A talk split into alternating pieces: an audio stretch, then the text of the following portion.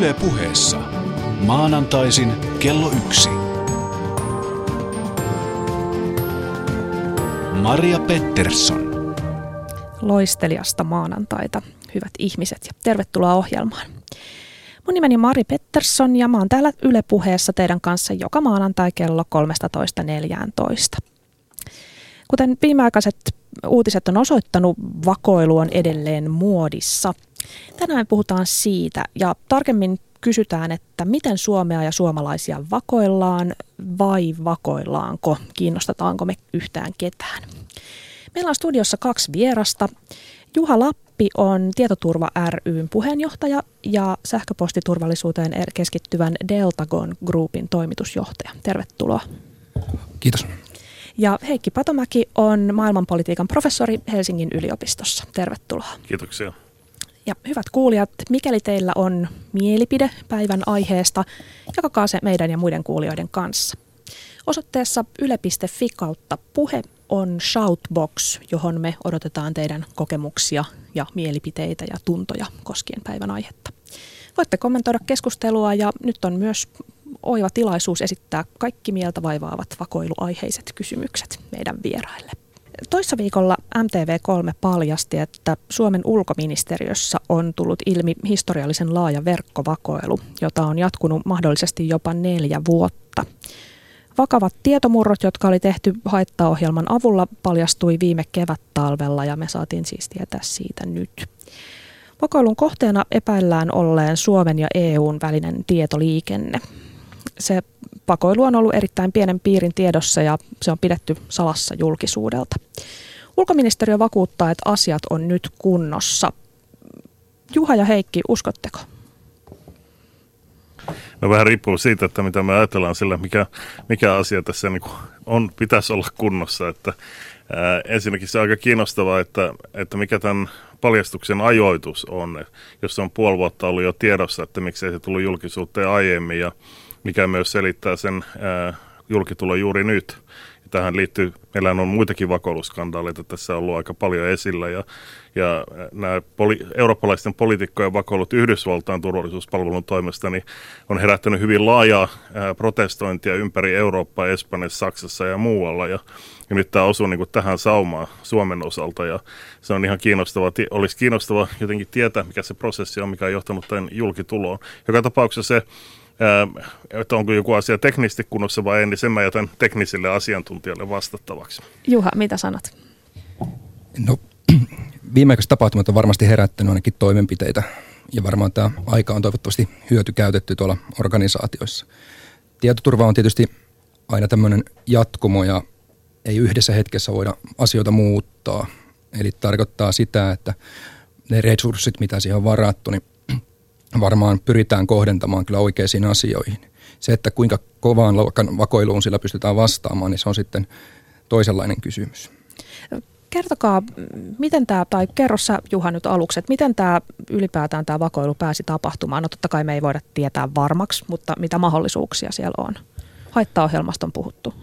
No joo, jos ei tuon yksityiskohtiin mennä yleisesti, vai yleisellä tasolla pohditaan tuota problematiikkaa, niin yleiset tämmöiset kohdennetut hyökkäykset saa alkunsa hyvinkin vaarattomalta tuntuvalta toimenpiteeltä. Voi olla, että käyttäjä liittää koneeseen USB-tikuun tai avaa jonkun liitetiedoston tai päätyy sitten jollekin sivustolla, johon on ujutettu haittaohjelma.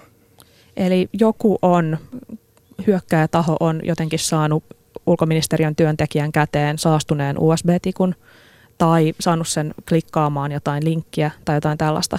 Joo. Ja miten, se tarkoittaa, että siis, miten tällaiset, tällaiset yleensä toimii? Siis miten saadaan ihmisen käteen saastunut USB-tikku? Mitä pitää tehdä?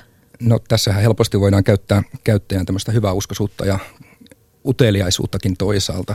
Tiputetaan oven eteen muistitikku ja toivotaan, että joku menee ihmettelemään, kenenkäs tämä olisi ja laittaa sen koneen sitä kautta tai lupaamalla mainoksessa isoja voittoja ja joku kuitenkin menee kokeilemaan. Ja tämä on oikeastaan psykologiaa, että mitä kaikkea voi, voi tuossa tehdä. No mitä ajatuksia tämä ulkoministeriön vakoiluipakka teissä herätti? Heikki, sä puhuitkin jo siitä, että, että miksi juuri nyt. No miksi juuri nyt? Voisiko yksi syy olla se, että, että Maikkari sai tämän tiedon? Olisiko tämä pysynyt, jos ei MTV3 olisi paljastanut, niin olisiko tämä koskaan tullut meidän tietoon? Niin, no tämän asian luonteeseen kuuluu myös se, että me oikeastaan tiedetä, mitä me ei tiedetä. Että tässä on niin kuin salaista kaikki, että se, että mikä, mikä on se tieto, mikä on niin kuin kenties valunut jollekin ulkovalloille, me ei tiedetä sitä. Me ei myöskään tiedetä, että, että kuinka laajasta osasta esimerkiksi suomalaista diplomaattista kommunikaatiota niin on kysymys. Ja me ei myöskään tiedetä sitä, että mistä MTV sai tämän tiedon joka sitten tuli julkisuuteen. Eikä me myöskään tiedetä sitä, että olisiko se tullut julkisuuteen, jos ei MTV olisi paljastanut sitä. No, olisiko, tota, olisiko sun mielestä ulkoministeriö nyt meille velkaa vastaukset näihin kysymyksiin vai onko ok, että tämä pidetään kansallisen turvallisuuden nimissä nyt, nyt salaisena nämä kaikki mainitsemas asiat? Kyllä minusta kansalaisilla on oikeus tietää, että jos esitetään tämmöinen niin yleinen epäilys tai syyte, että jotain niin valtiollisesti vahingollista vakoilua on tapahtunut, niin minusta, että niin kuin kansalaiset voisivat tämän huolen jotenkin perustella tai ymmärtää tai käsitteellistä, niin se edellyttää kyllä sen, että kansalaisille annetaan tietoa siitä, että, että minkä haittaluokan asiasta on ollut kysymys ja mikähän se sisältö mahtaa tarkkaan ottaen olla, mikä herättää se yleisemminkin kysymyksen, että mitä salaisuuksia Suomen valtiolla esimerkiksi on, jota ulkomaat pakoilee, josta Suomen kansalaisilla ei ole tietoa? Se, mitä tässä ehkä uutena piirteinä tietoturvamaailmassa olisi niin nähtävissä, niin on oikeastaan se, että varmaankaan kellekään tietoturva-asiantuntijalle ei tullut se yllätyksenä, että tämmöistä voisi tapahtua, mutta se, että sitä oikeasti tapahtuu ja vielä Suomessa, missä monesti tätä asennetta ei ole välttämättä pidetty kirkkaana, että ketä meitä kiinnostaisi tai kuka meidän tiedoista olisi kiinnostuneita. Eli tämä nyt on niin toteen näytetty, eli jos kaikki muu oli epäselvää, niin täällä ei tullut selväksi, että tämmöistä voi oikeasti tapahtua ja tähän pitäisi reagoida. Eli miettii niitä uhkakuvia uudelleen, mitä meille voi tapahtua ja miten niitä voitaisiin torjua. Urkintaministeriön tietojärjestelmissä on siis kestänyt yhteensä ilmeisesti neljä vuotta, joskin siinä oli taukoja. Nyt kuka, Juha, veikkauksenne siis siitä, että kuka tämän takana on? Yksi vai useampi taho, valtiot vai jotkut muut? No tämän tyyppisiä kohdennettuja hyökkäyksiä yleensä tekee valtiolliset toimijat tai sitten erittäin hyvin järjestetyn rikollisuus. Se, että missä tässä tapauksessa on kyse, niin en, en lähde sitä arvailemaan, eikä tätä ole nekään, ketkä tietää asiasta tarkemmin, niin lähtenyt. Ja oikeastaan syy siihen on se, että tämmöiset hyökkäykset pyritään myös naamioimaan. Eli verkossa on hyvin helppo hyppiä maitteen läpi ja peittää niitä jälkiä, jopa harhauttaa. Eli kysehän voisi olla toisen valtion myös harhautuksesta, että jäljet johtaa väärään suuntaan. Ja tässä liian aikainen tietysti arvailu niin välttämättä ei ole oikea tapa toimia. Niin, no meillä on tämä yleinen ongelma, mistä mä aiemmin puhun, että kun me ei oikein tiedetä, niin että mitä, mitä esimerkiksi Suomen ää, ulkoministeriössä tai valtioneuvostossa tiedetään tai suojelupoliisi tai missä tahansa, me ei tiedetä sitä, niin on vähän vaikea spekuloida, mutta ainakin sen mä voin sanoa ihan varmasti, että se ensimmäinen tieto, mikä tuli julkisuuteen, jonka mukaan kysymys olisi Venäjän ja Kiinan vakoilusta, niin on täysin naurettava, koska jos kysymys on yhdestä, yhdestä haittaohjelmasta, niin on, on täysin varmaa, että Kiina ja Venäjä ei ole sellaista yhteistyössä kehittänyt vakoillakseen Suomen ja EU-välistä tietoliikennettä. Niin, tietojärjestelmien, niihin tunkeuduttiin aika kehittyneellä vakoiluohjelmalla ilmeisesti. Ja sen takia jotkut asiantuntijat on sanonut, että, että sen takana voisi todennäköisesti olla valtio. Mutta nyt UM myöskin väittää, että, että he ei välttämättä tiedäkään tunkeutujaa. Mutta kuitenkin tämä tunkeutuminen on nyt huomattu ja pysäytetty. Onks, kuulostaako tämä kummalliselta? Eikö todella tiedetä? Ja, ja jos ei tiedetä, niin miksei kerrota ja, ja jos tiedetään, niin miksei sitä kerrota. Mutta juuri tämä, että kun nämä asiat on salaisia, niin avaa mahdollisuuden spekulatiivisen mielikuvituksen päästä valloille ja me voidaan kuvitella kaikenlaisia mahdollisuuksia. Juuri myös se, että, että kun näitä voidaan näitä tämän tyyppisiä ää, tekoja niin myös naamioida ja mennä niin kuin monien maiden taakse, niin sieltä takaa voi paljastua joku, joka ei ole suinkaan ilmeinen tai muuta. Ja, ja mikä ei estä myöskään luomasta vaikka salaliittoteorioita, että NSA keksi sitten tällaisen haittaohjelman, jonka se naamio Venäjän tai, tai Kiinan toiminnaksi vaikka ja sillä tavalla ohjasi tavallaan huomiota pois siitä, mitä se muuten teki. Tai tavallaan sitten pääsi myös siihen samoille, samoille jäljille, että jos Euroopan unionin johtajia halutaan vakoilla, niin voihan se tapahtua myös Suomen kautta, jos on niin kuin Suomen ja EU-välistä liikenteestä kysymys. Mutta niin kuin sanottu, nämä on kaikki pelkkää spekulaatiota, koska meillä ei ole niin pienintäkään evidenssiä siitä, että mitä, mistä se, mikä se lähde on. Ja teknisesti tuossa tietysti tulee se haaste, että se hyökkäys tulee maailmalta, semmoisista verkoista, mihin meillä ei ole pääsyä. Yhdysvalloilla tässä on tietysti erityisasema, melkein kaikki verkkoliikenne kiertää jossain kohtaa siellä, jolloin taas he, he pystyvät sitä valvontatoimea tekemään huomattavasti helpommin. Ja nyt, nyt tavallaan meillä on niin osa tiedosta todennäköisesti vain käytettävissä, että mistä päin se näyttäisi tulevan ja vaatii varmasti yhteistyötä eri maiden kanssa, että asiaa saa selvitettyä ja tämä varmasti vie myös aikaa. Niin vuodesta 2006 lähtien ulkoministeriön tietoverkkoihin on ilmoituksen mukaan tehty ainakin 40 tämmöistä vakavan puoleista tietoverkkohyökkäystä. Miltä kuulostaa sama taho, eri taho? Kuinka todennäköistä on, että, että sama taho hyökkäilee 40 kertaa vai onko siellä mahdollisesti ollut useampia yrittäjiä? No tuntematta tuota tiedon lähdettä sen tarkemmin, niin tuohon määrään uska, uskoisin mahtuvan niin useampaa erityyppistä hyökkääjää. Varmaan valtaosa on tämmöisiä yrittäviä hyökkääjiä, jotka kokeilee ja koputtelee, löytyisikö joku heikkous verkon kautta. Tämä viimeisin tietysti näyttää vähän vakavammalta, että tässä olisi jo ihan ammattilaiset tai valtiolliset toimesta, toimesta kyse. Niin kuin nämä valtiot siis varautuu kybersodan käyntiin, niin sitten luodaan organisaatiolla, annetaan resursseja, siellä on ammattilaisia asiantuntijoita, jotka tekee näitä ohjelmia ja osaa sitä, mitä ne tekee, niin tietenkin luontaisesti on myös se, että ne testaa se, että mitä muiden järjestelmät on ja kuinka ne toimii. Että voisi hyvin kuvitella, että näistä 40 niin 90 prosenttia ainakin on sellaisia, että joku vaan kokeilee, että kuinka helppo Suomen tietosuojan murtaa, pyrkimättä sen kummemmin saamaan mitään erityistä selville. Ja jos yleisesti katsotaan maailmanlaajuisia tutkimuksia, että ketkä siellä hyökkää ja minkä tyyppisesti, niin oikeastaan tähän voidaan jätä kolmeenkin eri, eri ryhmään, jos ei mennä pelkästään vakoilunäkökulmaan. Eli siellä on tämmöistä aktivismia, mikä haluaa jonkun asian tai omat taidot tuoda näytille. Sitten on ihan rikollisia, jotka pyrkii saamaan rahallista hyötyä myymään esimerkiksi tietoa eteenpäin. Ja sitten on näitä valtiollisia toimijoita, joita nyt on sitten viime aikoina ehkä vähän enemmänkin nähty. Sanoit Heikki tuossa aikaisemmin, että, että mitä voi olla sellaista, mikä pitää suomalaisilta piilottaa, mutta mut mikä kuitenkin on meidän ulkopolitiikassa olennaista ja semmoista, mitä muut haluaisi vakoilla.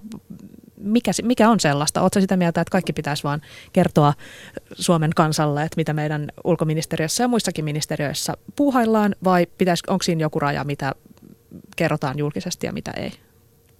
No yleisenä periaatteena – on minun mielestä järkevää se, että, että silloin kun on joku syy salata, vaikka halutaan suojella ää, niin kuin ihmisten henkiä tai jotain niin kuin välitöntä vaaraa vastaan tai muuten, niin silloinkin meillä ne, ne salailun perusteet on ää, kirjattu johonkin tavalla, joka on demokraattisesti kyseenalaistettu esimerkiksi kansanedustajien toimesta. Eli, eli silloin meillä ei ole niin sellaista elintä, joka itse määrittelee sen, että milloin on tarve salata ja salaa myös ne perusteet, minkä mukaan ne salaa, jolloin me luodaan helposti tämmöinen hyvin, hyvin kafkamainen organisaatio, jossa, jossa kaikki niin kuin pakenee mitä niin kuin sellaista logiikkaa, mikä ulkopuoliselle olisi mitenkään helposti ymmärrettävää tai ilmeistä. Että tämä on se yleinen periaate.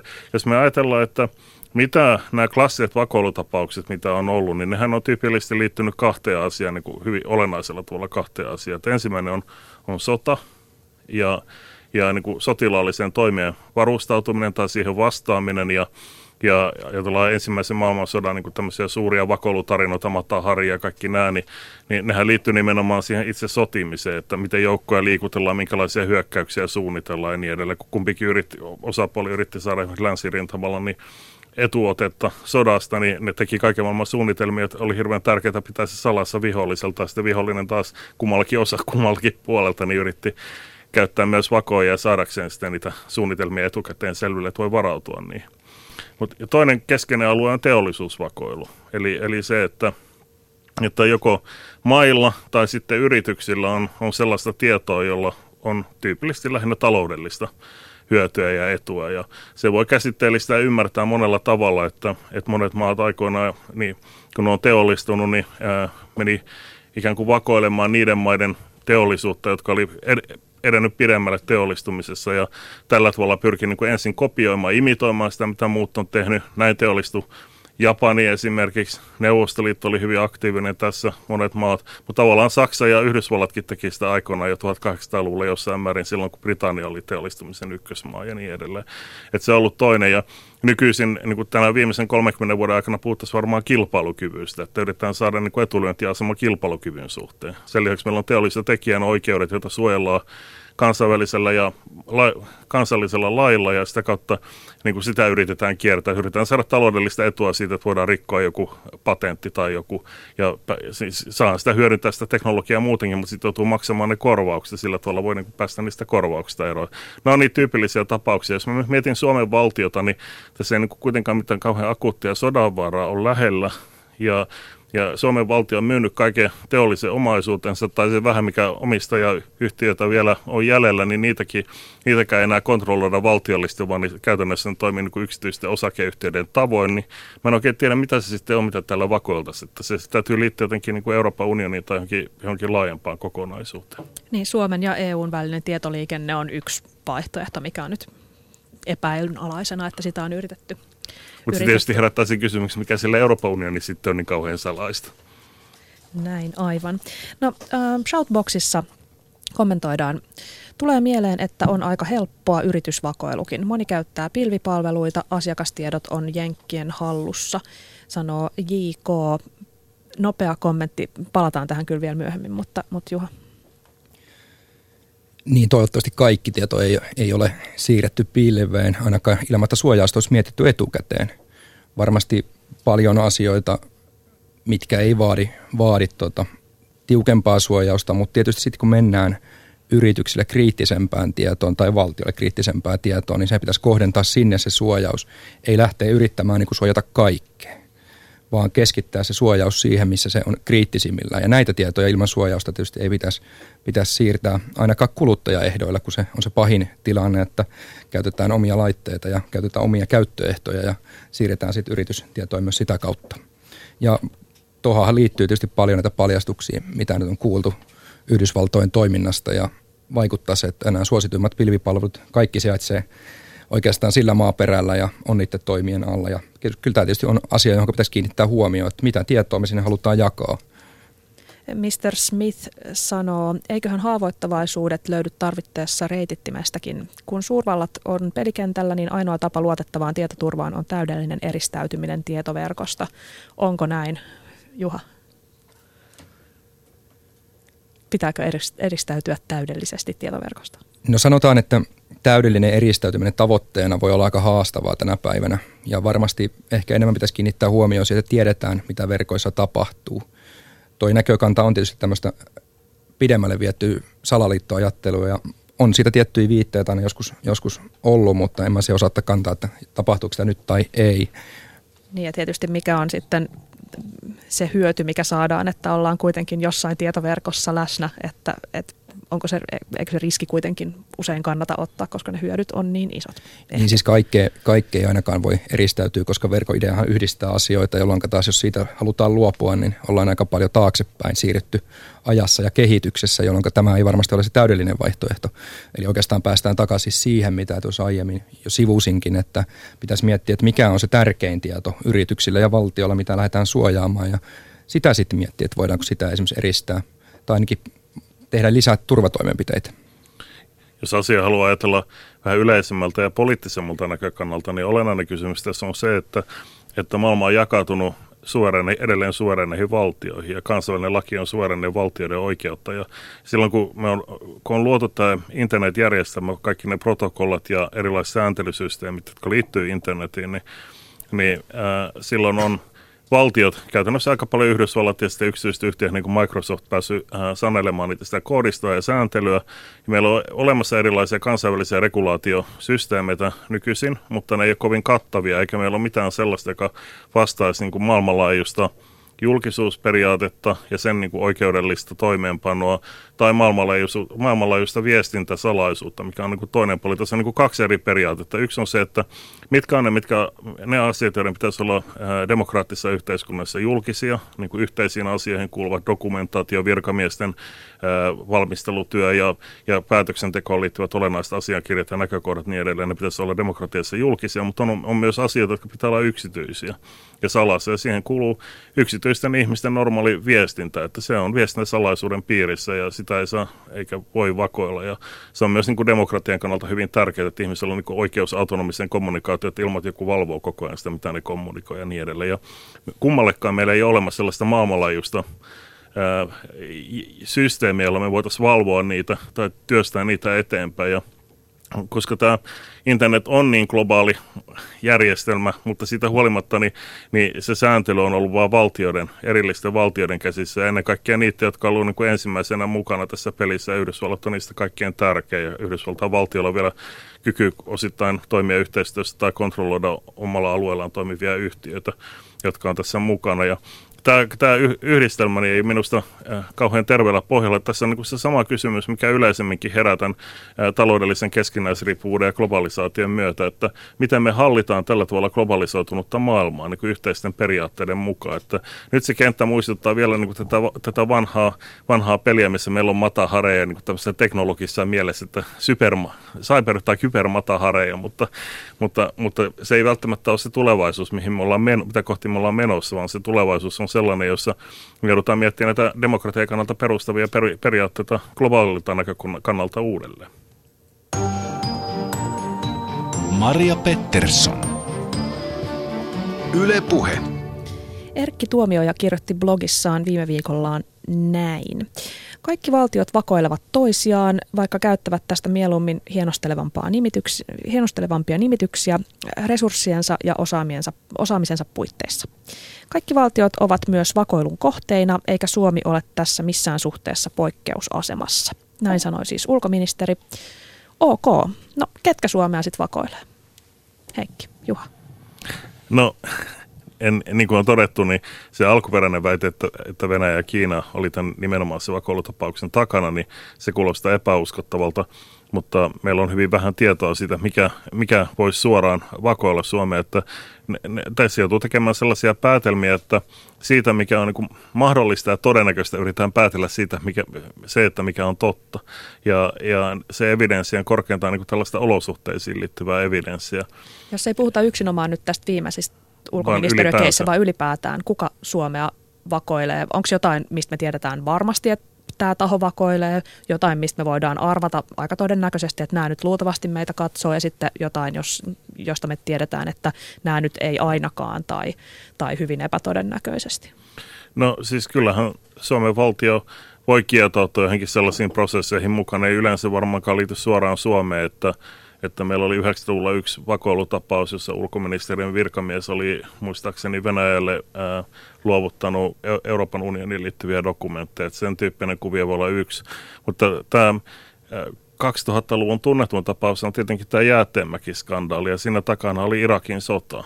Ja silloin kysymys oli siitä, että että missä määrin Paavo Lipponen oli Washingtonissa mennyt lupaamaan Suomen tukea tälle sodalle, tai tavallaan tullut hyväksyneeksi ennen kuin se lähti liikkeelle, ja sitä laajalti vastustettiin ja pidettiin myös kansainvälisen oikeuden vastaisena. Ja, ja silloin, niin, silloin niin kuin kaksi näkökohtaa. Yksi oli se, mitä kuuluu suomalaisten Suomen kansalaisten tietää, ja toinen sitten niin tämmöinen suurvaltapoliittinen näkökohta, josta joku voisi olla kenties kiinnostunut, eli, eli että mitä, ää, missä määrin Suomi on mukana tällaisessa liittoutumassa, ja, ja seuraako tästä kenties se, että Suomi saattaisi myös myöhemmin liittyä NATOon. Se oli samojen keskustelujen kohteena silloin, kun Lipposen vieraillessa Washingtonissa vuonna 2002. Eli, eli tämän tyyppinen asia voi olla, siinä minusta tulee aika hyvin esille myös se, että, että niin kuin tämä vakoilu edellyttää salailun, jonka legitiimisyys demokratiassa on tietenkin sellainen asia, josta meidän täytyy niin demokraattisesti koko ajan keskustella, että oliko legitiimiä, että Lipponen puhuu Suomen puolesta asioita, mitä Suomen kansalaisille ei voi kertoa. Niin, että olisiko asiallista vaan laittaa paljon tietoa runsaasti enemmän jakoon, jolloin se, että vakoillaanko sitä vai ei, niin muuttuu irrelevantiksi. Niin, jos meillä on yleisesti ja laajalti toteutettu julkisuusperiaate, niin ei ole mitään vakoiltavaa. Että sen kun tuutte meidän sivuille ja downloadatte kaikki dokumentit, kun on jokaisen nähtävillä joka tapauksessa. Kuulostaako, miltä kuulostaa siellä herra Lappi? No eihän tässä tietoturvan kannalta ole sinänsä mitään tekemistä, että tämä on enemmänkin ajatus ja poliittinen kysymys, mitä halutaan toimia. Helpottaa tietysti siinä mielessä niiden tietojen osalta, mitkä julkistettaisiin tota kautta, koska niitä nyt ei sitten tarvitsisi suojella. Enemmänkin pitää huolta saatavuudesta, että palvelut kestää suuren kuormituksen. Ja ehkä uskaltaisin kuitenkin sanoa, että jää kuitenkin varmaan jonkun verran sitä dokumentaatio, mitä ei kuitenkaan haluttaisi sitten täysin julkistaa. Ja on sitä puoltakin, mikä tarvittaisiin suojata ja keskittyä niihin, mutta ylipäätäänkin se sanomahan on tämä sama, että pitäisi keskittyä olennaisen tiedon suojaamiseen ja välttää turhaakin suojaamista toisaalta. Kaikkea ei kuitenkaan suojata. Niin emme usko, että sellaiseen tilanteeseen koskaan tullaan, että, että ei ole mitään salattavaa tai suojattavaa. Esimerkiksi taloudellinen rikollisuus voi kuitenkin käyttää ihmisten tilitietoja tai mitä tahansa tai yhtiöiden tietoja hyväkseen. Ja ja sen, sen tyyppinen suojaaminen ja sala, salakirjoitus ja kaikki tällainen on, on tulevaisuudessakin varmaan tarpeen. Myös politiikassa voi olla sellaisia asioita tai alueita, jotka voidaan niin kuin legitiimisti ajatella, että että jonkun tyyppinen valmistelu voi jonkun mielestä olla, olla niin kuin oikeutettua pitää salassa, mutta siinä, siinä tullaan niin kuin siihen demokratian ydinkysymykseen, että, että kenellä on sitten oikeus ikään kuin muiden puolesta niiden tietämättä tehdä tai valmistella jotain päätöstä ja niin edelleen.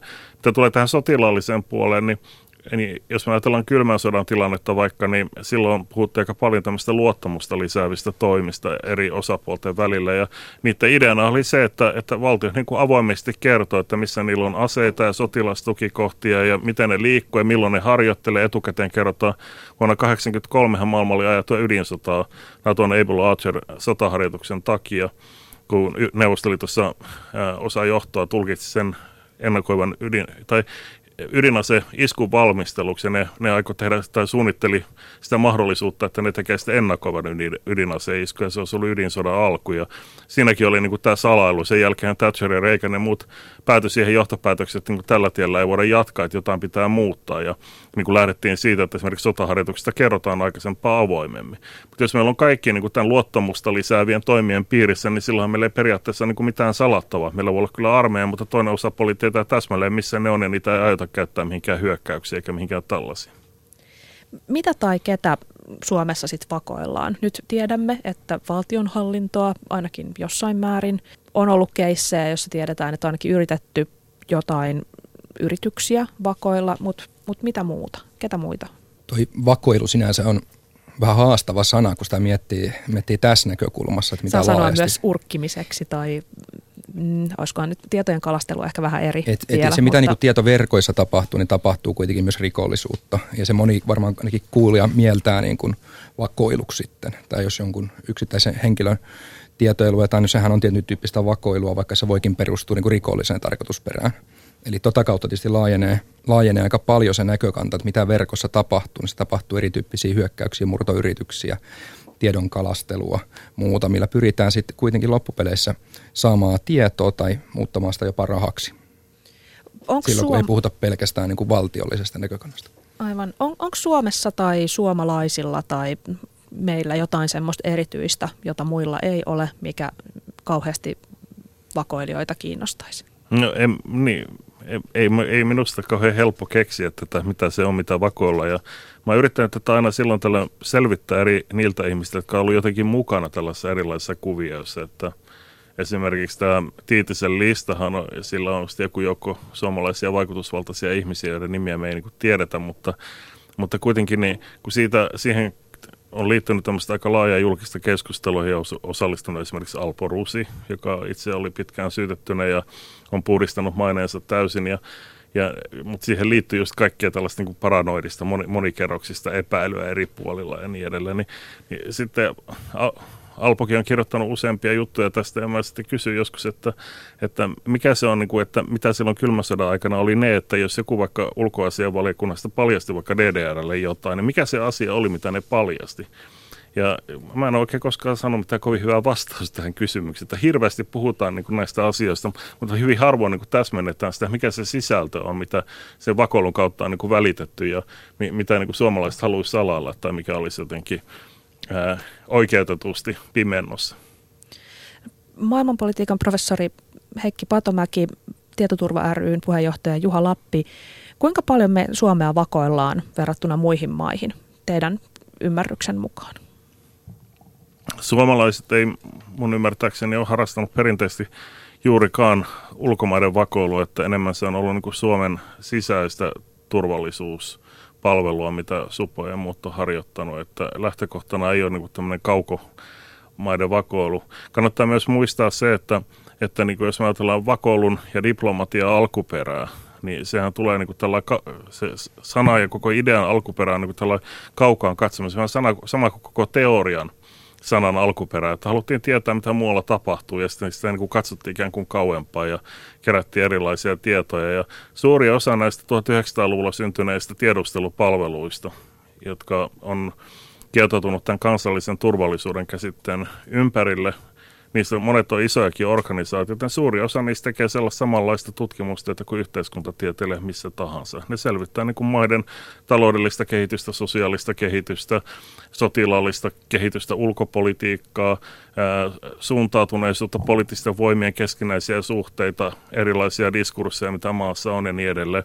Eikä se kauheasti poikkea tästä, että Mä olin yhdessä konferenssissa Pariisissa tässä pari vuotta sitten, jossa istuin pari päivää semmoisen pitkän seijassa uran tehneen entisen vakojan kanssa, joka itse oli alun perin lähti, tullut, ajatunut vakojaksi, ää, kun ei halunnut tulla draftatuksi Vietnamin sotaan, niin sitten päätyi Seijal palkkalistoille ja oli pitkään siellä ja oli aika kriittinen monia niitä käytetään kohtaan, niin hän, hän niin kuin jakoi sen näkemyksen, että suurin osa siitä toiminnasta, mitä esimerkiksi CIA tekee, niin olisi paljon parempaa, jos olisi kaikki julkista, kun ää, silloin sitä voi niin kuin kriittisesti myös tarkastella, minkälaisia tulkintoja ja käsityksiä siellä on, kun että se on salaista.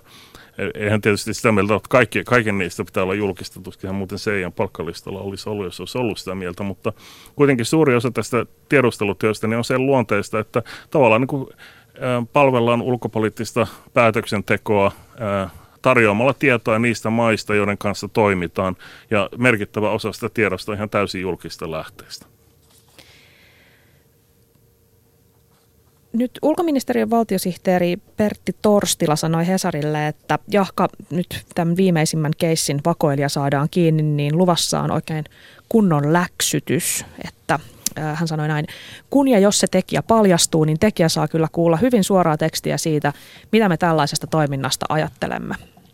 Mitähän se saa kuulla? Auttaako tähän nyt tämmöinen isällinen läksytys? Hyi, ei saa. Joo, tämä onkin kiinnostava kysymys.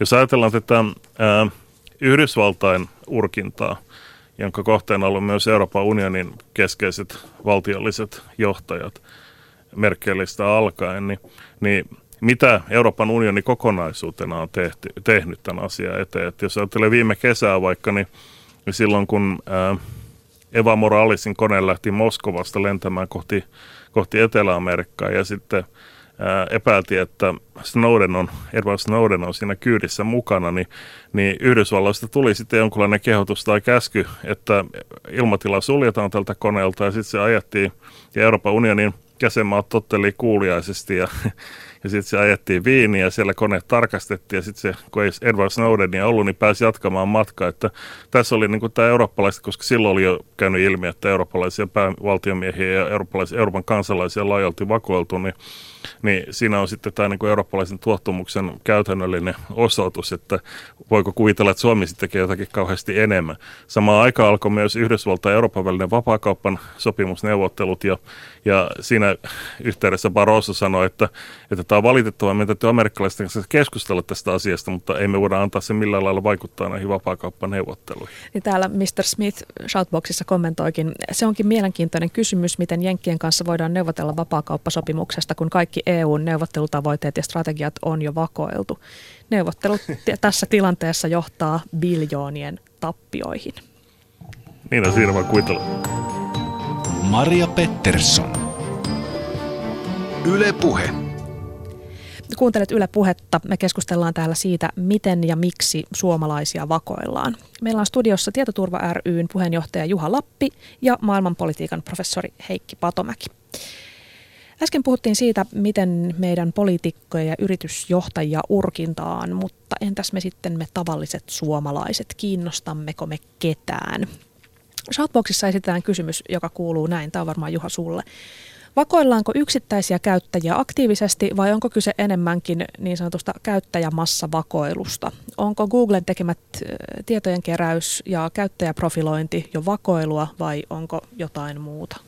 No jos lähdetään sitä vakoilusta enemmän liikkeelle, niin tämän vuoden aikana tulleet paljastukset Yhdysvaltojen toiminnasta tietysti osoittaa sen suuntaista, että on aika määrätietoistakin tiedon keruuta ja tietojen yhdistelemistä, mikä menee laajasti massoihin, jotka pois lukien omat kansalaiset kohdentuu. Ja tässä tietysti suomalaisetkin on vaara, vaaravyöhykkeellä lähinnä pilvipalveluiden käyttämisen kautta ja siinä kun reitittyy teknisesti tietoliikenneyhteydet ulkomaille.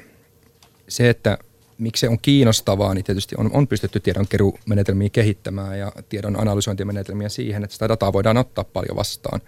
Ei välttämättä ole kohdennusta, että toimoa kiinnostaisi, vaan katsotaan, mitä voisi kiinnostavaa löytyy, käännetty niin problematiikka pysyäkseen niin kuin siinä puolustusmahdollisuudessa niin toisin päin kuin aiemmin, että eka pitäisi sanoa, että ketä kuunnellaan ja miksi.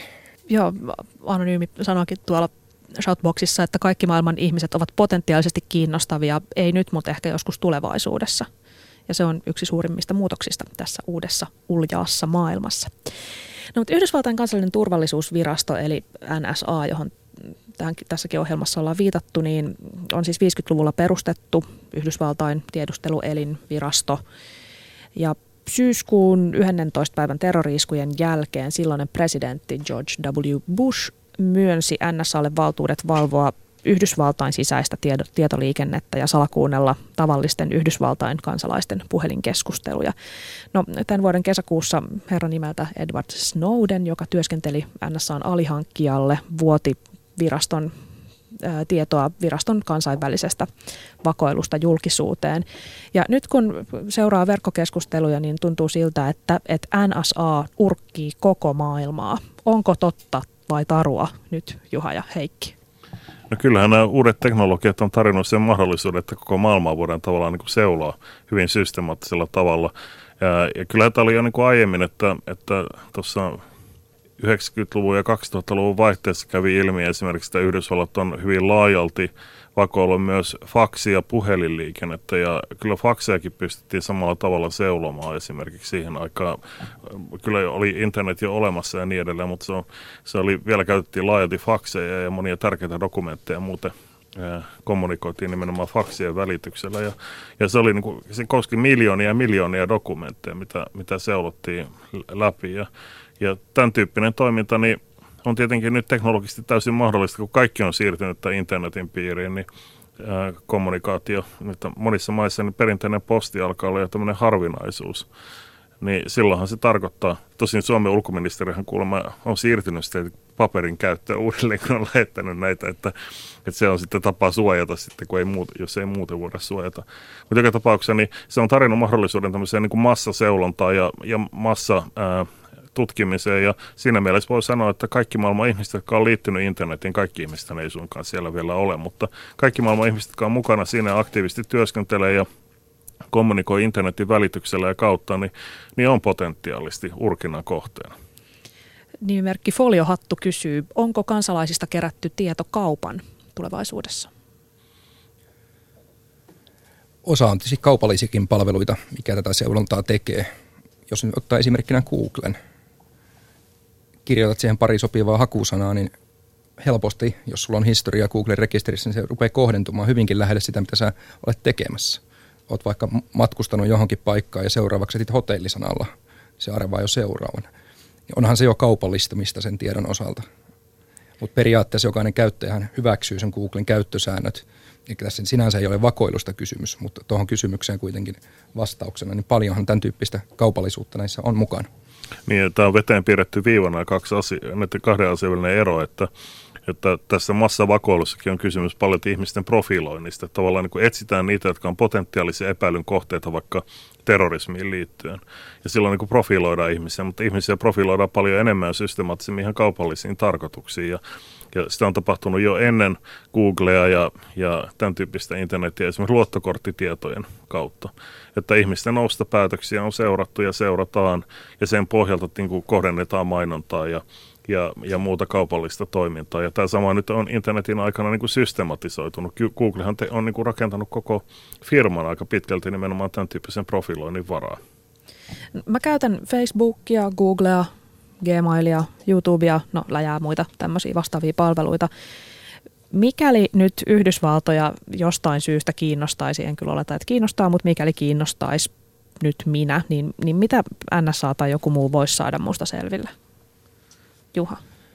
No lähtökohtaisesti kaiken sen, mitä sä julkisiin palveluihin laitat. Sun täytyy ensin kertoa, mitä sä salailet, että voidaanko vastata tuohon kysymykseen. Niin onko lähtökohta se, että, että mikä tahansa, mitä mä laitan nyt Googleen tai Facebookiin, niin, niin, tai siis olen nyt toiminut sen mukaan, että, että oletan, että se on se sama asia, minkä mä voisin huutaa tuolla Narinkatorilla, koska, koska tuota, näin. Kyllähän tämä on se hyvä, hyvä yleisohje, että mieti se, mitä julkistat, että se kestää päivänvalon, että jos haluat jotain pimeitä tehdä, niin älä sitä laita sitten sinnekään. Mutta tarkoittaako se, että mä en voi esimerkiksi Gmailista lähettää mitään luottamuksellisia tietoja? Mitä mun pitäisi tehdä? No se vähän riippuu, että, että onko sulla väliä, että saako Googlessa ja Googlen kautta NSA ja mahdollisesti muutkin tahot tietää sen, että onko sillä niin kauheasti väliä, että, että yleensä voidaan sitä toimia niin kuin kanhilaisen periaatteen mukaan, että kun kanhi järjesti brittimiehittäjille vastarintaa Intiassa 30-luvulla, niin, niin hän lähetti brittiviranomaisille etukäteen tiedon siitä, että missä esimerkiksi suola äh, nämä mielenostukset marssit on, että, että ne tietää varautua siihen, että ei tehnyt niin mitään salassa, vaan lähtökohta oli nimenomaan se julkisuus. Ja tavallaan sitä julkisuutta käytettiin myös hyväksi koko kamppailun puolesta. Ja tällä tavalla voi ajatella, että vaan sinne ana, ana, alas laittaa sitä aina terveistä NSAlle mukaan, että sillä tavalla niin kuin tämmöinen ironia säilyy ja tietoisuus siitä, missä mennään, mutta en mä tiedä, onko sitten niin kauheasti väliä, että ihan sama kuinka yksityisiä ne asiat on, se on väärin viestisalaisuuden rikkomista ja minun mielestä tästä pitää niin kuin laillisesti pitää huolta, mutta en mä tiedä, kuinka pitkälle yksityisen ihmisen kuitenkaan kannattaa ruveta itsesensuuriin sen takia, että, että tietää, että nämä saattaa päätyä jonkun nähtäväksi. NSAlle tiedoksi, että silloin kun on arkaluontoisia lähteitä, niin niitä ei käsitellä Gmailin kautta. No mutta on sanottu, että tietoturvan heikoin lenkki on urpokäyttäjä, että vaikka millaiset suojaukset tekisi, niin aina joku klikkaa jotain linkkiä tai valitsee salasanaksi ABC123 tai ö, klikkaa jotakin pyllyvideota, tämmöinen keksitty esimerkki. Kuinka hyvin me suomalaiset, kuinka hyvin meidän poliitikot tai yritysjohtajat ja tällaiset on tietoturva-asioissa sun kokemuksen mukaan, Juha? Onko meillä tarpeeksi tietoturvakoulutusta? Tajutaanko me, mitä me ollaan tekemässä?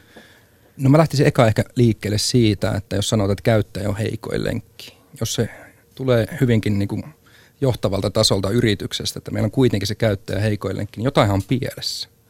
Eikös johdon pitäisi tajuta, että meillä on riski heikoin lenkki käyttäjä ja tehdä asialle jotain? Eli kouluttaa enemmän, kouluttaa enemmän ja kouluttaa enemmän. Toisaalta tietysti varmistaa myös ne välineet, mitä käyttäjät käyttää, niin ei riko sitä politiikkaa. Että ei vaan, eli tehkö mitään väärin, vaan pitäisi osata sanoa, mitä se on oikein. Eli pitäisi sitä kautta niin kuin päästä, päästä eka siitä ongelmasta, että on heikkoja lenkkejä. Varmasti joku on aina se heikoin lenkki, mutta jos, jos jo tiedetään, mikä se on, niin siihen kannattaisi kiinnittää huomioon. No kuinka paljon, kuinka hyvin me nyt ollaan tässä suomalaiset? keskimäärin? No varmasti parantamisen varaa on aika paljon. Parantamisen varaa on siinä, että niin nämä käytännöt, mitä on paljon mietitty, niin olisi oikeasti arkipäivää. Että ei sitten kuitenkaan loppupeleissä ovet olisi auki ja mapit pöydällä tai sama verkossa. On, on paljon yrityksiä, joissa on hyvin pitkällekin viety, viety taas tietoturvakulttuuria ihan oikeasti jalkautettu, mutta kun näitä toisiakin esimerkkejä meiltä löytyy millainen on sitten semmoinen kauhuesimerkki, mihin olet törmännyt, älä nyt firman nimeä, tai et saat mainita, mutta, mutta siis semmoinen jotain vielä viime aikoina näkemiä huonoja esimerkkejä? No ihan hirveästi mä en ole ihan huonoja esimerkkejä käytännössä nähnyt, mutta pelkotiloja tiettyjen osalta on se, että niin kuin tavallaan ei ole yhtenäistä kulttuuria yrityksessä ollenkaan tietoturvan hoitamiseen ja kouluttamiseen – Ja sitten tietysti ihan tämä fyysisen turvallisuuden puoli, että jos nyt ovet on auki ja mapit siellä, niin sieltähän se kaikki tieto lähtee joka tapauksessa. Ja puhumattakaan sitten, kun mennään sähköiseen maailmaan, että miten näitä ohjeita on oikeasti jalkautettu, että nätisti ajateltu, tässä tämä ohjeistus on, älä tee väärin, älä tee väärin älä vielä tee väärin ja ajatella, että käyttäjät on sitten heikkoja lenkkejä, jolloin päästään todella huonoon niin kuin johtamiskulttuuriin. Eli onko nyt niin, että kun on netissä ja aina kun painaa enter, niin on altistanut itsensä vakoilulle? Katsiksi tätä nyt, kuinka paljon tätä nyt kannattaa stressata? Tässä tulee, eihän tässä niin uskalla tehdä mitään kohta. No eihän se ihan, ihan noinkaan ole ja tota, eikä nyt yksittäisen kansalaisen varmaan kannata lähteä sitä, sitä stressaamaan, ettei mitään voisi tehdä, koska sitten meiltä pysähtyy rattaat niin paikalle, että pysähdytään eikä tehtäisi mitään, vaan pitäisi niin miettiä enemmän sitä tervettä ajattelua, että onko mä oikeasti voittanut miljoonan lotossa tai jotain muuta, kun sen kirjeen saa sähköpostiin tai, tai lukee, että tässäkin vaan video, niin onko sitä ihan pakko sitten klikata, varsinkin jos ei tule tutulta henkilöltä. Okei, tietysti aika helppoa verkossa on varastaa henkilöllisyyttä ja esittää sitä tuttua. Näinhän nämä taitavammat hyökkäjät tekee tai kirjoittaa se USB-tikku jotain fiksua, että se niin näyttää siltä, palauta tämä laittamalla tämä USB-portti, jotta löydät oikean numeron. Eli toi, toi liittyy osittain just sen käyttäjän niin kuin kouluttamiseen, että tietoturva pitäisi hyvinkin paljon kouluttaa sitä ajattelua, että hetkonen voisi olla vähän epäileväinen, kun tekee jotain. Niin jos meitä ei NSA sitten vakoilekaan, Mei kysyy Shoutboxissa, itse peitin läppärin kameran lapulla, kun kuulin huhun, että omaan kameraan voi suht helposti hakkeroitua. En ajattele, että mikään virallinen taho sellaista tekisi, mutta entä tavalliset kotikutoiset amatöörit? Onhan me Suomessakin oikeuslaitos muutaman tapauksen tutkinut, tutkinut asioita, jossa taisi olla ihan suomalaiset tekijät laitto, laitto jakeluun haittaohjelmaa ja sitä kautta vakoili sitten ihmisiä kameran varassa. Eli jos laitteessa on kyvykkyys siihen, niin puhelimessa kuin läppärissä tänä päivänä niissä on mikrofonit, niissä on kamerat, niin tietysti se riski, riski jos asioita ei ole kotonakaan tehty kuntoon, että olisi niin päivitykset muut ajan tasalla, niin sinne voi joku pystyä ujuttaa internetin syövereistä löytämänsä haittaohjelman ja sitä kautta viemään se videokuvan koti, kotisohvalle tai jonnekin muualle. Me ei, ei ole tässä paranoidi. No, niin kuin sanoin, niin esimerkkejähän valitettavasti löytyy, eli sinänsä ei. Mutta ei kannata lähteä pelkäämäänkään tietysti taas kaikkea, vaan niin kuin tehdään ne normaalit tietoturvan toimenpiteet, että pitää huolta, että koneet on ajan tasalla ja muut tämmöiset perustietoturva-asiat on kunnossa. Ei ole samaa sanasana joka paikkaa ja niin päin pois. Niin, siis kysymys on yksityisyyden suojan rikkomisesta, joka, jota on toki tapahtunut aiemminkin monilla eri tavoilla. Tämä on uusi teknologinen tapa tehdä se ja se laillinen ja eettinen periaate on sama kuin aiemminkin. Kysymys on vaan siitä, että uuden teknologian olosuhteissa niin joudutaan varautumaan uuden tyyppisiin tapoihin tehdä sama rikos.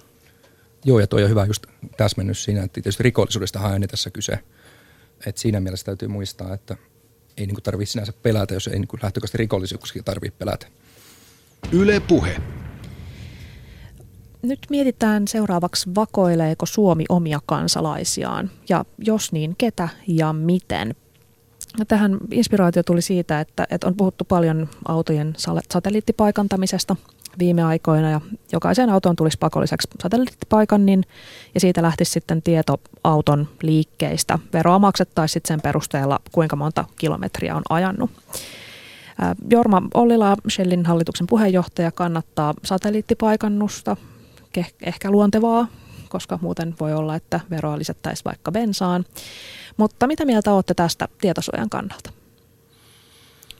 Kyllä minun mielestä kannattaa olla aika varovainen, kun rakennetaan sellaisia systeemeitä, joissa niin kuin annetaan mahdollisuus ihmisille tai joillekin vakoilla ää, ihmisiä ja kaikkia heidän liikkeitä ja toimintaansa ja rikkoa sitä ihan oikeutettua yksityisyyden suojaa. Jos ihmisellä on sana- ja liikkumisen vapaus, niin silloin tarkoittaa, että ihmiset voi myös viestiä että joku heidän tahdon vastaisesti selvittää, mikä se viestintä on. Ja jos heillä on liikkumisen vapaus, tarkoittaa, että saa liikkua ilman, että joku selvittää kaikkea sitä, että missä he liikkuu tai miten he liikkuu. Ja kyllä niin kuin yleensä näitä verotusjärjestelmiä niin voidaan hoitaa aika monella tavalla. Ja vaikka me luotettaisiin nykyiseen valtioon ja nykyiseen hallitukseen ja niin edelleen, niin kannattaa myös varautua siihen, että tilanne voi tässä suhteessa huonontua. Ja sen takia ei niin ehdon tahdon kannata rakentaa sellaisia teknologioita, joita voidaan käyttää myös sitten tarkoituksia, jotka muistuttaa enemmän totalitarismia. Jos tuota teknisesti päin tarkastelee, niin sinänsähän tässä on hyvä tilanne olla luomassa jotain uutta, jolloin nämä tietosuojavaatimukset voitaisiin kerrankin ottaa lähtömetreiltä huomioon. Ei siten, kun järjestelmä on valmis ja käytössä, vaan nyt pitäisi käydä sitä vuoropuhelua, että jos tämmöistä halutaan tehdä, niin miten se tietosuoja sinne saadaan tehtyä järjestelmään ja tehdä semmoinen, että se on myös valvottavissa, että sitä ei käytetä väärin. Eli tavallaan, tavallaan tietoturvassa monesti, niin kuin tietosuojassakin on kyse siitä, että perästäpäin se on aika vaikeaa saada järjestelmä tietoturvalliseksi, jos näitä asioita ei ole alusta lähtien mietitty. Joo, tämä on eri, erinomainen täsmennys, että sitten jos sille polulle lähdetään, niin sitten kannattaa systeemit suunnitella alusta pitäen niin, että niitä ei voida väärinkäyttää. Ja toisaalta sitten heitän, heitän tuohon ajatukseen, että kuinkahan moni pelkää pitänsä matkapuhelinta toisaalta mukana. Se on melkein jokaisella taskussa mm. ja siinä on noin samat ominaisuudet, mutta edelleen, että tietosuoja-asiat on varmasti tärkeää ottaa tässäkin huomioon kyllä. Niin mehän tarjotaan itsestämme jo aika paljon tietoa erilaisten viranomaisten ja yritysten käyttöön, niin kuin tässäkin on tullut ilmi. Siis rekisterejä on tietysti viranomaisilla, mutta myöskin vaikka S-ryhmällä ja tietysti K-kaupoilla myös, kirjastoilla, videovuokraamoilla, erilaisilla nettipalveluilla, luottokorttiyrityksillä, HSLllä. Nämä rekisterejä ylläpitävät tahot vakuuttaa mielellään, että, rekisterejä ei missään tapauksessa ja missään olosuhteissa käytetä väärin – haluan tämän uskoa, mutta onko näin? Mitä mieltä olette? Mitä luulette? No yksi kysymys on se, että mikä se väärinteko tarkkaan ottaen on, että onko tämä kaupallinen profilointi kaupallisiin tarkoituksiin, mainontaan ja, ja muuhun toimintaan, niin onko se, koetaanko se vääräksi vai ei. Monet ihmiset kokee sen vääräksi. Ne kokee, että heillä on niin kuin oikeus ikään kuin säilyttää anonyyminsä suhteessa firmoihin ja markkinoihin, ja he voivat tehdä mitä he itse haluaa ilman, että tulevat kohdennetuksi. Jos he itse haluavat valita, että he vastaanottavat tietyn tyyppistä mainontaa, niin silloin he tekevät tietoisen valinnan ja nimenomaan pyytää sitä, mutta ikään kuin tahtomatta ihmiset profiloidaan ja altistetaan tietynlaisen informaation kohteeksi, niin, niin se ei ole rikkoa sitten sitä, että kysymys on sitä, mihin se niin väärin tekemisen rajan tarkkaan ottaa asettaa. Ja monet meistä, minä mukaan lukien, on ollut aika epäluuloisia. Mä sen takia kauheasti esimerkiksi halunnut itselleni tällaisia erilaisia kauppojen jäsenyyskortteja ja muita, koska niitä käytetään myös vastaavaan profilointitarkoituksiin. Toisaalta mulla on kuitenkin on luottokortit ja mä käytän Googlea ja niin edelleen, että mihin se rajan sitten tarkkaan ottaa vetää. Helmikuussa 2012 F-Securen myyntijohtaja Mikko Hyppönen sanoi näin. Ihmisten yksityisyys murenee nyt nopeammin kuin koskaan aiemmin ihmiskunnan historiassa. Ehkä tämä on luonnollinen muutos. Ehkä tästä ei pitäisikään olla huolissaan. Ehkä on ihan jees, että yhdysvaltalaiset firmat tietävät meistä ihan kaiken. Onko jees vai eikö ole jees? Miksi tai miksi ei? Minun mielestäni ähm, kysymys on nimenomaan yleistä eettistä ja poliittista periaatteista ja minusta ei ole oikein, että joillakin toimijoilla meidän tahdonvastaisesti on, on oikeus käyttää omiin tarkoituksissaan meidän tietoja ja tietää meistä ilman, että me tiedetään. Vaan että jos meillä on, on järjestelmä, joka väistämättä kerää ihmistä tietoja tai, tai ainakin tulee keränneeksi sen tavalla, jota voidaan sitten käyttää tietoisinkin tarkoituksiin, niin silloin meillä pitää olla yhteisesti yleisesti sovitut ja, ja yleistämisen periaatteen kestävät ää, säännöt siihen, että miten tämä homma toimii, että kuka saa tietää mitä, millä ehdoilla ja mihin tarkoituksiin. Ja minusta se edellyttää niin kuin maailmanlaajuista sääntelyä. Me ei voida enää lähteä siitä liikkeelle, että joku pieni Suomi tai edes Yhdysvallat yksin voi tehdä tätä, vaan me joudutaan luomaan niin kuin laajempia pelisääntöjä sillä, miten koko internet toimii ja kellä on oikeus tietää mitä. Vo, voiko tätä kehitystä pysäyttää niin, että maailma nyt siis maailma nyt vaan on, näyttää siltä, että se on muuttumassa sellaiseksi, että me jaetaan itsestämme enemmän tietoa ja sitten meistä urkitaan enemmän tietoa. pitääkö tätä vastaan taistella vai pitääkö tähän sopeutua? No minä olen sitä mieltä, että pitää sitä vastaan pitää taistella, tässä pikemminkin pitää taistella muutoksen puolesta, että saadaan ne yhteiset periaatteet, jolloin, joihin me voidaan myös vaikuttaa ja jota voidaan demokraattisesti myös kontrolloida. Ja se, se on niin kuin se kaiken A ja O, että vähän samalla tavalla kuin tässä autojen tapauksessa, jos me ruvetaan keräämään tätä tietoa, niin alusta alkaa luoda järjestelmä, jonka pelisäännöt on kaikkien tiedossa ja on myös teknologisesti toteutettu se niin, että se vastaa niitä pelisääntöjä. Ja tässä on niin kuin globaaleista pelisäännöistä kysymys. Meidän täytyy ikään kuin avata tämä, tämä yleiselle julkiselle keskustelulle. Amerikkalaiset firmat ei voi yksin päättää, että kenestä ne haalii tietoa ja mihin tarkoituksiin, myös meidän tietämättämme. Se ei ole oikein. Mitä me voidaan nyt sitten tehdä? Mitä me voidaan sanoa kertoa, pyytää, vaatia, että ne ei enää, että tämä ei olisi enää yhdysvaltalaisten yritysten käsissä?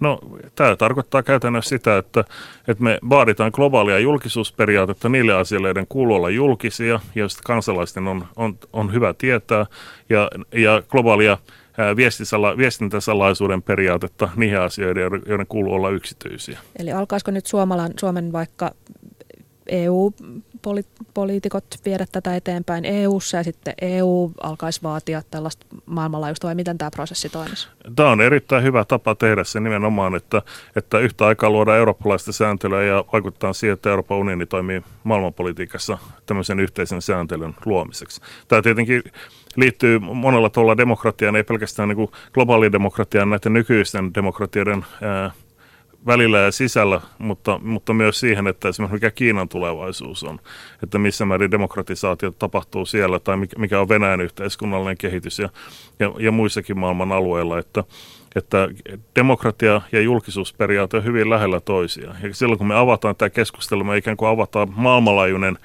ää, agenda siitä, että, että mikä, mi, kuinka pitkälle ja mihin meidän pitää demokratiaa viedä.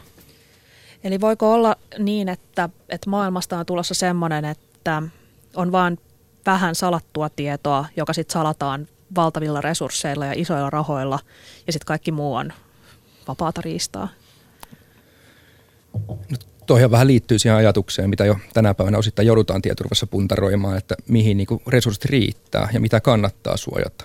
Lähtökohtaisesti kaikkea ei kuitenkaan kannata suojata, mutta mä en usko siihen maailmaan, että kaikki olisi täysin avointa.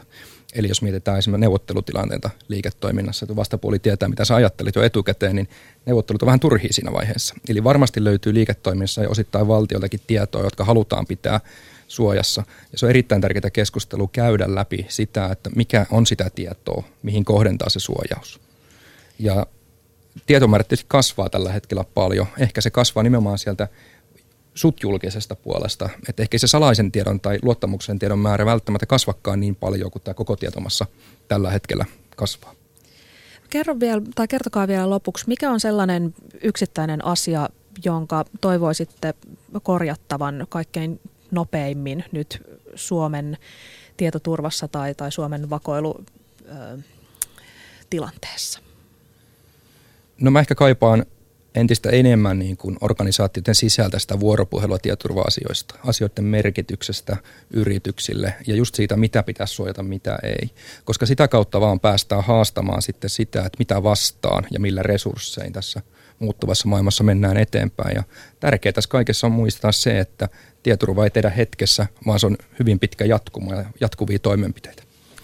Tällä hetkellä kaikkein tärkeintä on, on puuttua niihin suuriin ongelmiin, mitkä on meidän nähtävällä ja ottaa niin kuin kamp, niin kuin niissä kamppailuissa, mitkä on käynnissä, niin ää, kanta niiden puolesta, jotka pyrkii tukemaan globaalia julkisuusperiaatetta. Minusta tämä käytännössä tarkoittaa sitä, että, että Yhdysvaltain harjoittama tahdonvastainen tiedustelu, niin se pitää riitauttaa perustavalla tavalla myös Euroopan unionin toimesta yhtäältä ja toisaalta niin Suomen ja muiden valtioiden pitää tukea Edward Snowdenin ja Wikileaksin kaltaisia sankareita.